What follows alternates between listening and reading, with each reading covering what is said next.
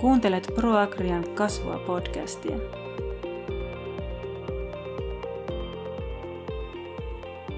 Hei, mä oon Peraston Seija. Tänään me puhutaan vasikoiden hoidosta ja ternimaidosta. Tervetuloa Anhelena tähän rupattelutuokioon. Kiitos Seija. No, miksi se ternimaito on niin tärkeää? Voitaisiin ajatella, että vasikoiden hoidon kolme kulmakiveä on ternimaito, puhtaus ja lämpö. Ja näitä ei mikään voi siinä vasikoiden alkuhoidossa korvata. Ja se ternimaito on ajateltu sellaiseksi vasikan ensimmäiseksi evääksi, jolla on monia tota, hyödyllisiä vaikutuksia siinä syntymän jälkeisen haasteiden kohtaamisessa. Ternimaito auttaa vasikkaa lämmönsäätelyssä, se auttaa vasikkaa hengityksen käynnistymisessä ja siinä syntymän aikaisen hiilidioksidin poistamisessa. Se tarjoaa sille vasikalle energiaa ja sitten se antaa sen emän siihen ternimaitoon siirtämän puolustuskyvyn sille vasikalle suojaksi niitä elämän ensimmäisiä viik- ensimmäisten viikkojen ajaksi. Eli siitä ternimaidosta vasikka saa emän tuottamat vasta-aineet, emän puolustussolut ja hurjasti kaikenlaista muuta hyödyllistä ainetta. Mitä ne vasta-aineet on? Vasta-aineet on tämmöisiä isoja valkuaisaineita, joita se emän elimistön valkosolut, eli tämmöiset B-solut, on tuottanut sellaisia taudinaiheuttajia vastaan, joita sen vasikan emän elimistö on elämässään kohdannut. Ja nämä vasta-aineet tunnistaa sen tietyn taudinaiheuttajan ja kiinnittyy sen pintaan ja auttaa sitten elimistöä tuhoamaan sen. Minkälaisia tauteja vastaan niitä vasta-aineita voi emällä muodostua? Pystytkö kertomaan siitä? Eli on sellaisia yleisiä vasta-aineita, jotka tunnistaa yleisesti elimistölle vieraita rakenteita, esimerkiksi joidettiin bakteerien pintaosia. Ja sitten on ihan tiet, tämmöisiä tiettyihin taudinaiheuttajiin erikoistuneita vasta-aineita. Ja kun se homma menee sillä lailla, että kun se emän elimistön valkosolut, eli nämä B-solut kohtaa jonkun uuden taudin aiheuttajan, niin ne tunnistaa sen ja alkaa tuottaa sille sitten juuri siihen taudin aiheuttajan tehoavaa vasta-ainetta. Ja tähän perustuu esimerkiksi se, että, että jos on vasikka-ripuli-ongelma, tilalla pikkuvasikka-ripuli-ongelma, niin emät voidaan rokottaa ennen poikimista näitä vasikoille tautia aiheuttavia pöpöjä vastaan, jolloin sitten ne emät ja niiden emien elimistö tekee ne vasta-aineet näihin taudin aiheuttajiin, ja sitten emä siirtää ne sinne ternimaitoon ja antaa sitten vasikalle ne vasta-aineet suojaksi sitten ternimaitonsa välityksellä. Säilyykö nämä vasta-aineet sitten, jos ternimaito vaikka pakastetaan?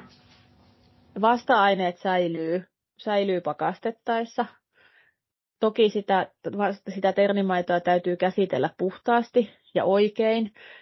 Ja se, mikä tiedetään, on se, että vasta-aineet ei selviä liian kuumassa. Eli silloin sen pakastetun ternimaidon sulattaminen on tosi tärkeää tehdä maltillisesti, että se ternimaito ei kuumene yli 50 asteen, jolloin ne vasta-aineet tuhoutuisivat.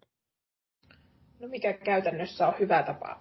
Sitten voiko, voiko sitä lämmittää mikrossa vai vesihauteessa vai mikä on paras tapa sitten sitä pakastettua ternimaitoa käsitellä niin, että ne vasta-aineet pysyy toimintakuntoisina? Paras tapa sulattaa se ternimaito on sopivan lämpöinen vesihaude. Ja sitä kannattaa ajatella jo silloin, kun sen ternimaidon pakastaa, että miten sen sulattaa. Eli että pakastaa sen sillä tavalla, että se on helppo sitten sulattaa tämmöisessä alle 55 asteisessa vesihauteessa.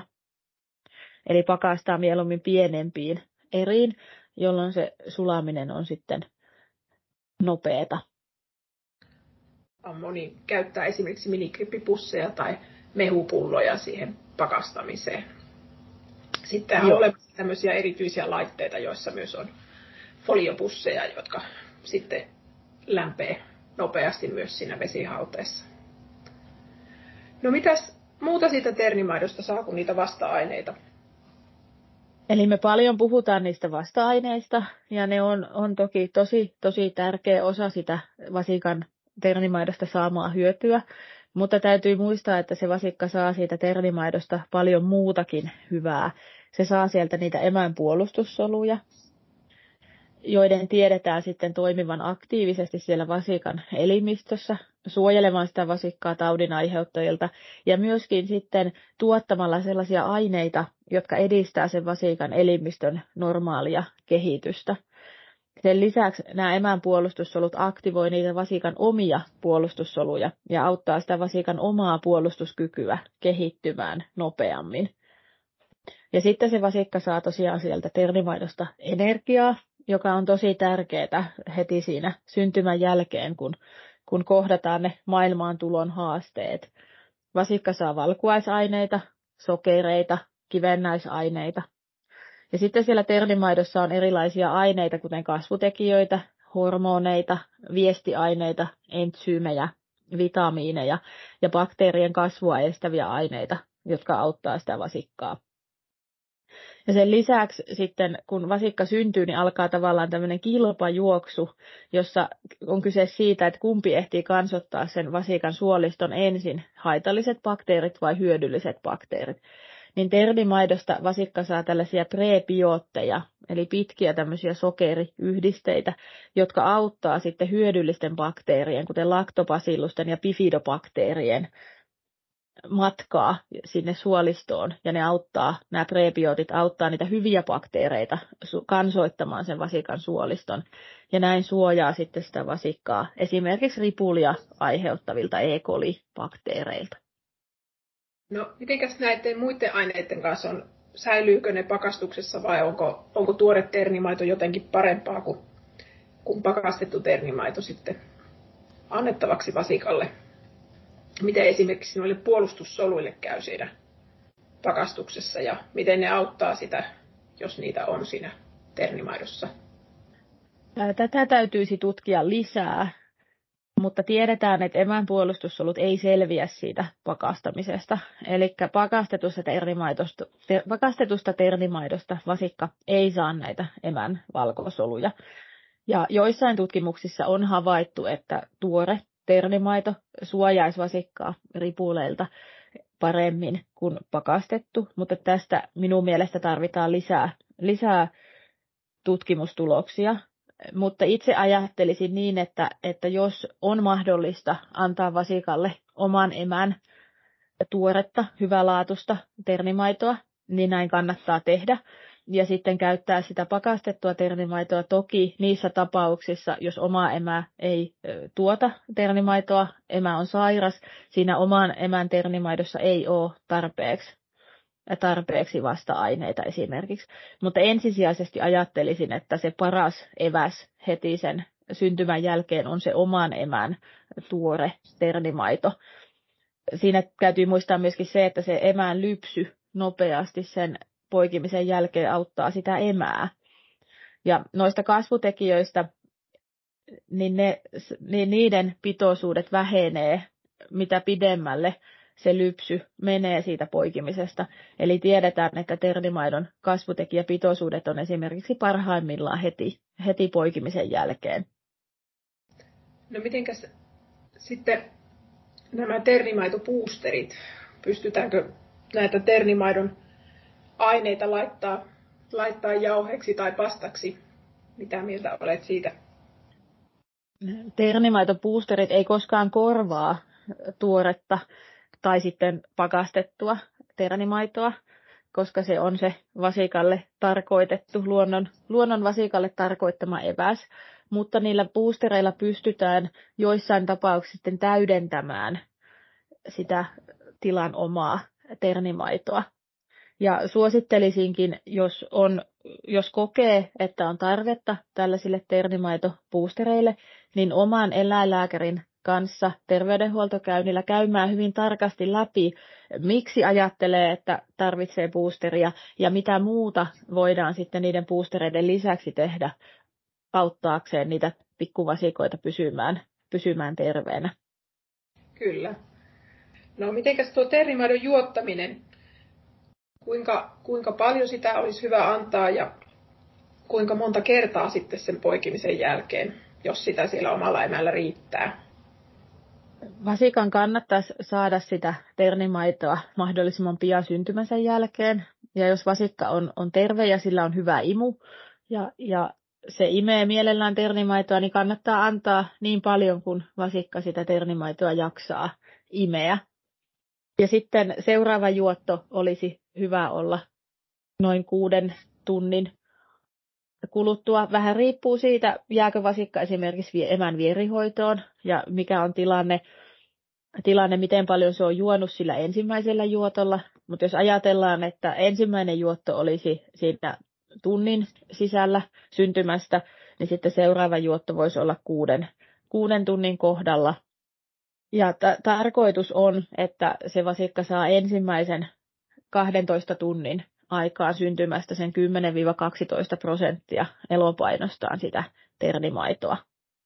Mitä kylmempään ympäristöön se vasikka syntyy, ja jos se poikiminen on ollut vaikea, niin sen nopeammin sitten tarvitaan se seuraava juotto.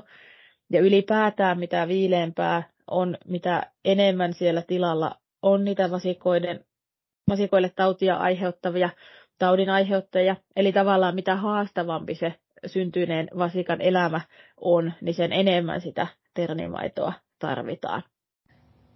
Mitenkäs sitten ripulitapauksissa, jos, jos meillä on kova vasikkaripuliongelma, niin onko ternimaidon juottamisesta sitten myöhemmin kuin se syntymäpäivän jälkeen niin hyötyä?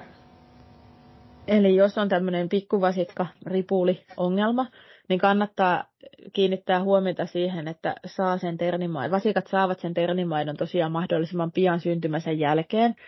Eli vasikka, ternimaitohan alkaa suojata vasikkaa heti, kun vasikka sitä suuhunsa saa.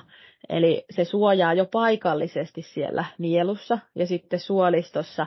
Ja sitten toki ne vasta-aineet ja emän puolustussolut imeytyy sinne vasikan elimistöön suojaamaan niiltä ripulia aiheuttavilta taudin aiheuttajilta.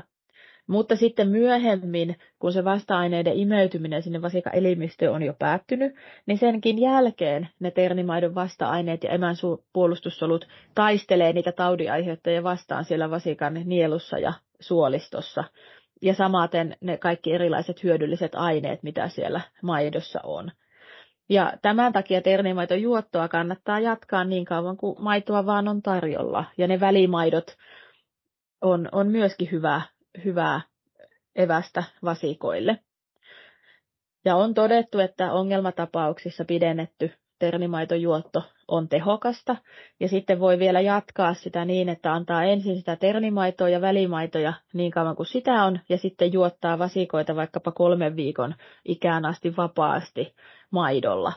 Koska myöskin sitten maidossa, mikä ei ole enää ter- ternimaitoa eikä välimaitoa, mutta tuoreessa maidossa on myöskin paljon niitä ripulipöpöjen kasvua ja lisääntymistä estäviä aineita, jolloin tämmöisellä pidennetyllä ternimaitojuotolla ja pidennetyllä maitojuotolla on saatu hyviä tuloksia sitten ripuliongelmissa. Kyllä. No mitenkäs tuosta ternimaidon mittauksesta vielä, minkälainen tiloilla on näitä BRICS-mittareita, niin minkälainen ternimaito on hyvää? Mitä, minkälaista arvoa tulisi tar- tavoitella siinä? Joo.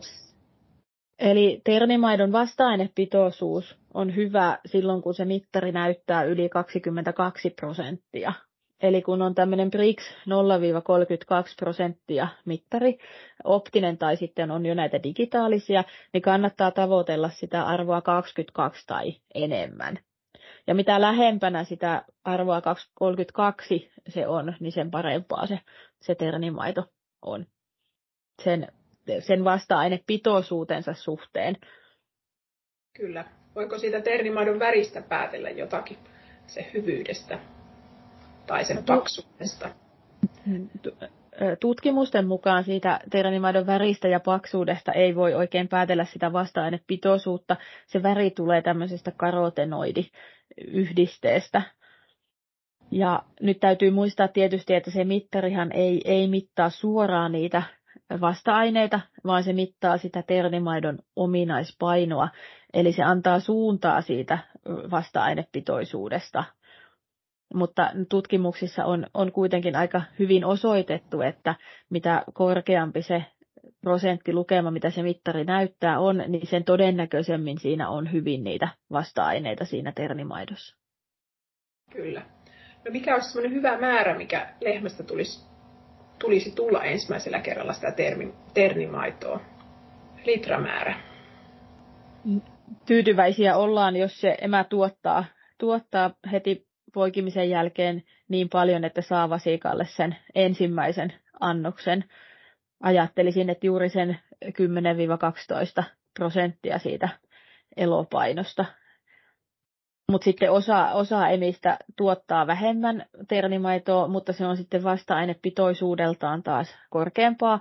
Ja sitten joskus on se ongelma, että jos emä tuottaa todella paljon sitä maitoa, tai on tehnyt jo mahdollisesti jo jouduttu lypsämään ennen poikimista, niin sitten se ternimaidon vasta-ainepitoisuus näissä tapauksissa helposti jää sitten laimeaksi, että siinä tietysti olisi niitä vasta-aineita kovinkin paljon, jos se vasikka pystyisi sitä to, to, kovin paljon juomaan, mutta kun vasikka ei tietenkään voi juoda määräänsä enempää, niin silloin voi, voi joutua sitten täydentämään esimerkiksi pakasteesta sitten tällaisten emien vasikoiden saamaa ternimaitoa, jos se ternimaito on kovin laimeeta.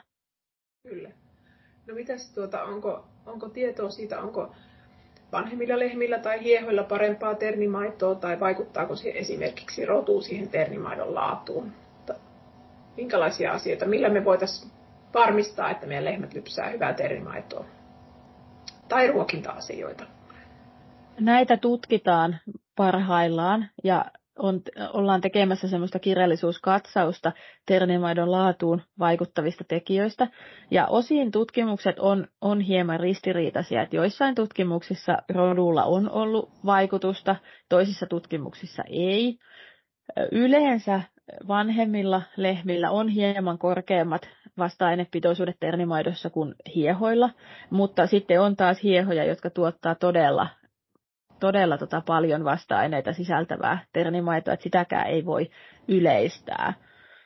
Se, mikä mun mielestä on tärkeää, on se, että se emän umpikausi, se aika, jolloin se ternimaito tehdään, ja emä aktiivisesti omasta verenkierrostaan valikoiden siirtää niitä vasta-aineita sinne ternimaitoonsa, niin se umpikausi sujuusi mahdollisimman stressittömästi ja, ja lokoisasti, ja emä ei kokisi nälkää eikä kipua eikä mitään semmoista elimistöä kuormittavaa stressiä silloin ennen poikimista. Että ihan uusissa tutkimuksissa on esimerkiksi todettu, että ontuvilla lehmillä vasta-äänepitoisuus on, on vähäisempi kuin umpikautensa terveenä viettäneillä lehmillä.